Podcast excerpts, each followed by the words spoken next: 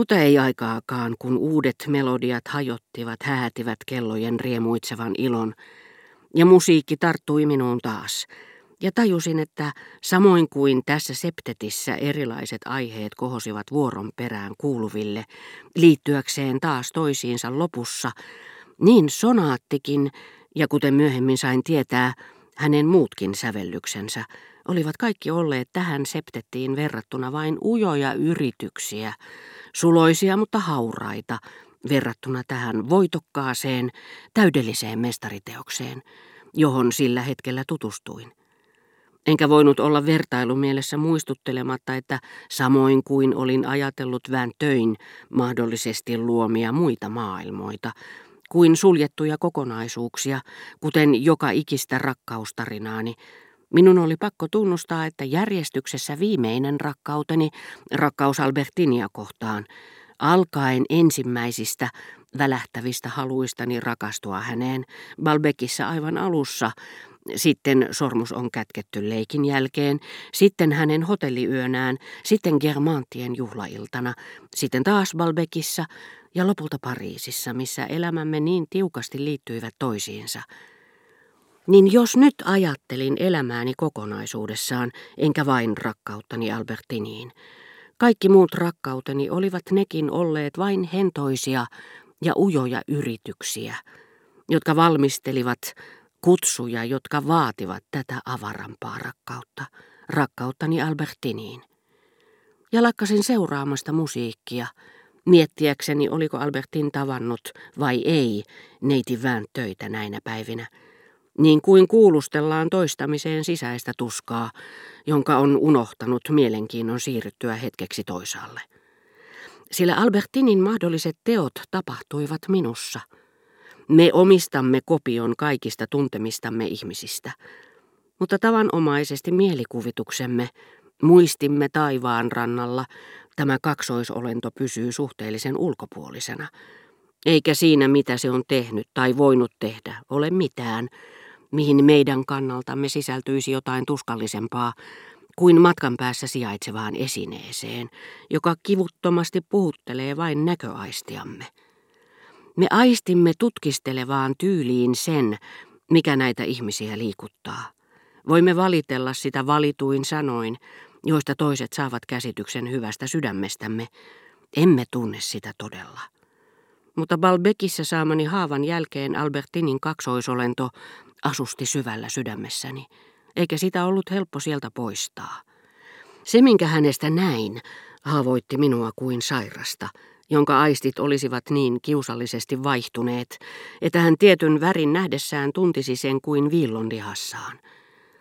Onneksi en vielä ollut antanut myöten kiusaukselle erota Albertinista.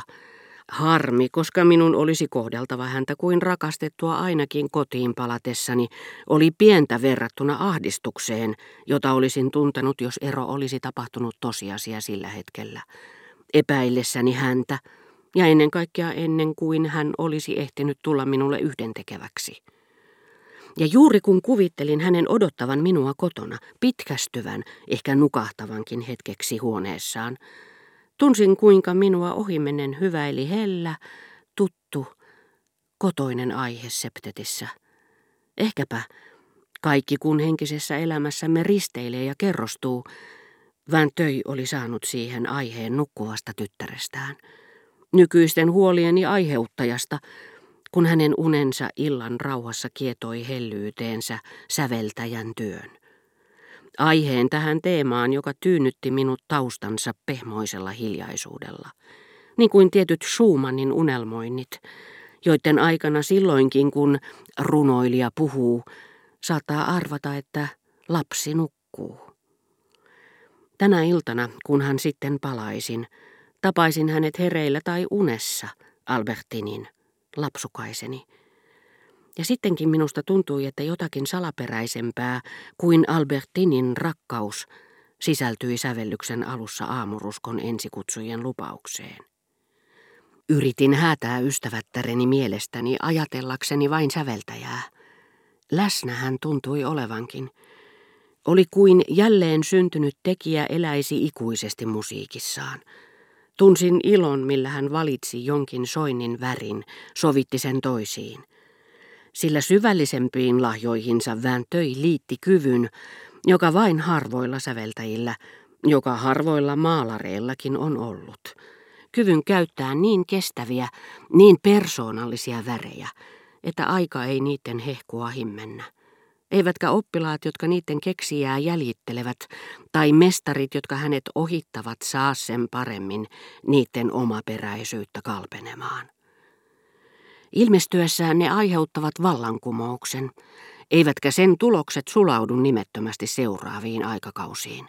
Se riehahtaa, se syttyy uudestaan, ja ainoastaan kun iki-uudistajan sävellyksiä taas soitetaan. Joka sointia korosti väri, jota maailman oppineimmat säveltäjät, kaikki ne sääntöineen, eivät pystyisi jäljittelemään.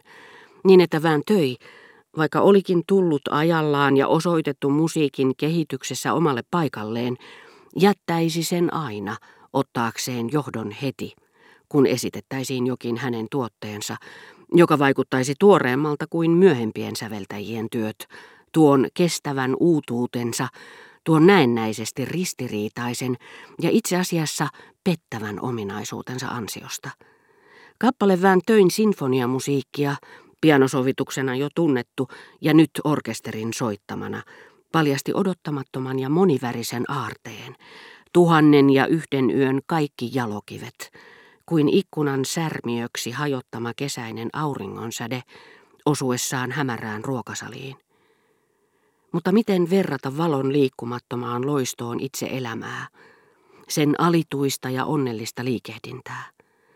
Kun oli valittava sointi, liitettävä siihen toinen, tällä vääntöillä, jonka olin tuntenut niin ujona ja murheellisena, oli uskallusta ja onnea, sanan kaikissa merkityksissä. Siitä ei hänen sävellyksiään soitettaessa ollut epäilystäkään. Näiden sointien aiheuttama ilo, voimat, jotka se oli antanut hänelle keksiä uusia, johdattelivat kuulijaa löydöstä toiseen.